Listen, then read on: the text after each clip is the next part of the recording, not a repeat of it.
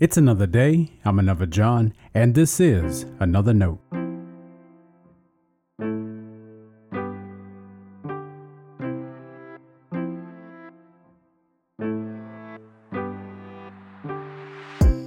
Today's edition of Another Note is titled Snake on a Stick. Our scripture reference today is Numbers chapter 21, verses 4 through 9. As always, may the Lord add a blessing to the reading and hearing of His holy word.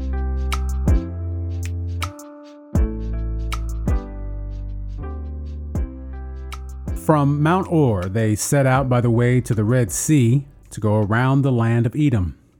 But the people became impatient on the way. The people spoke against God and against Moses. Why have you brought us up out of Egypt to die in the wilderness? For there is no food and no water, and we detest this miserable food. Then the Lord sent poisonous serpents among the people, and they bit the people, so that many Israelites died. The people came to Moses and said, We have sinned by speaking against the Lord and against you. Pray to the Lord to take away the serpents from us. So Moses prayed for the people. And the Lord said to Moses, Make a poisonous serpent and set it on a pole, and everyone who is bitten shall look at it and live. So Moses made a serpent of bronze and put it upon a pole. And whenever a serpent bit someone, that person would look at the serpent of bronze and live. This is the word of our Lord. Thanks be to God.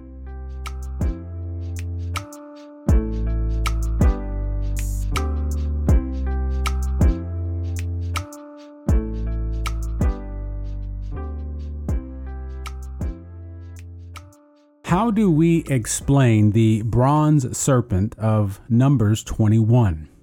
Well, there are several explanations.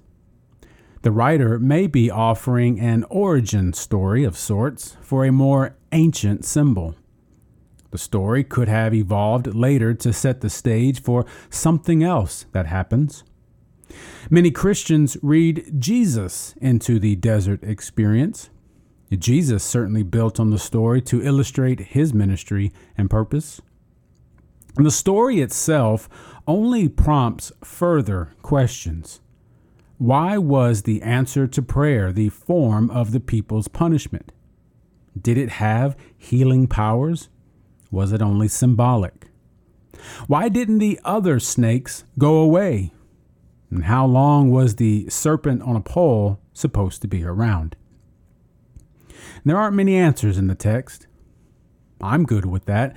It's not always bad to leave a biblical text with more questions than answers. Some of us, with our answers, get too comfortable.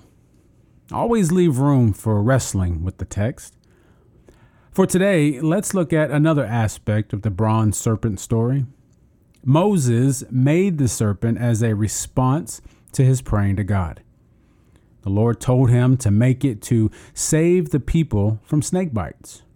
Note, though, the snakes came around to begin with when the people started complaining.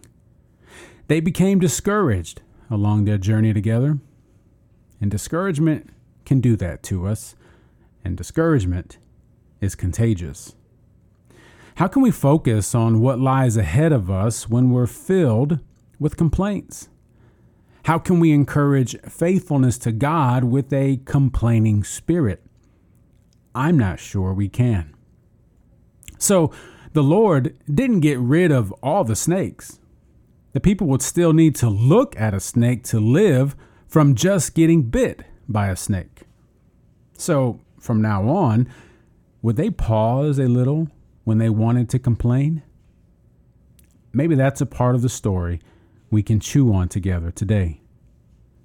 Complaining keeps your focus on what's happening or what's not happening or living up to your expectations.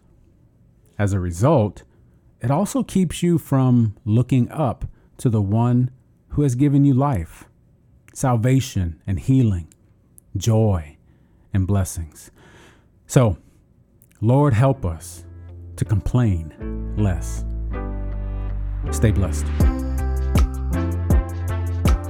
Now, before you go, let me make sure you know I love you and you are a blessing to me. Thanks for listening to another note. I hope it helps you live a life worthy of the calling you have received. Let me know if I can pray with you and help us reach others by sharing today's devotional or leaving a review wherever you listen as a podcast. And finally, make sure to check out the website at anotherjohn.com. God be with you.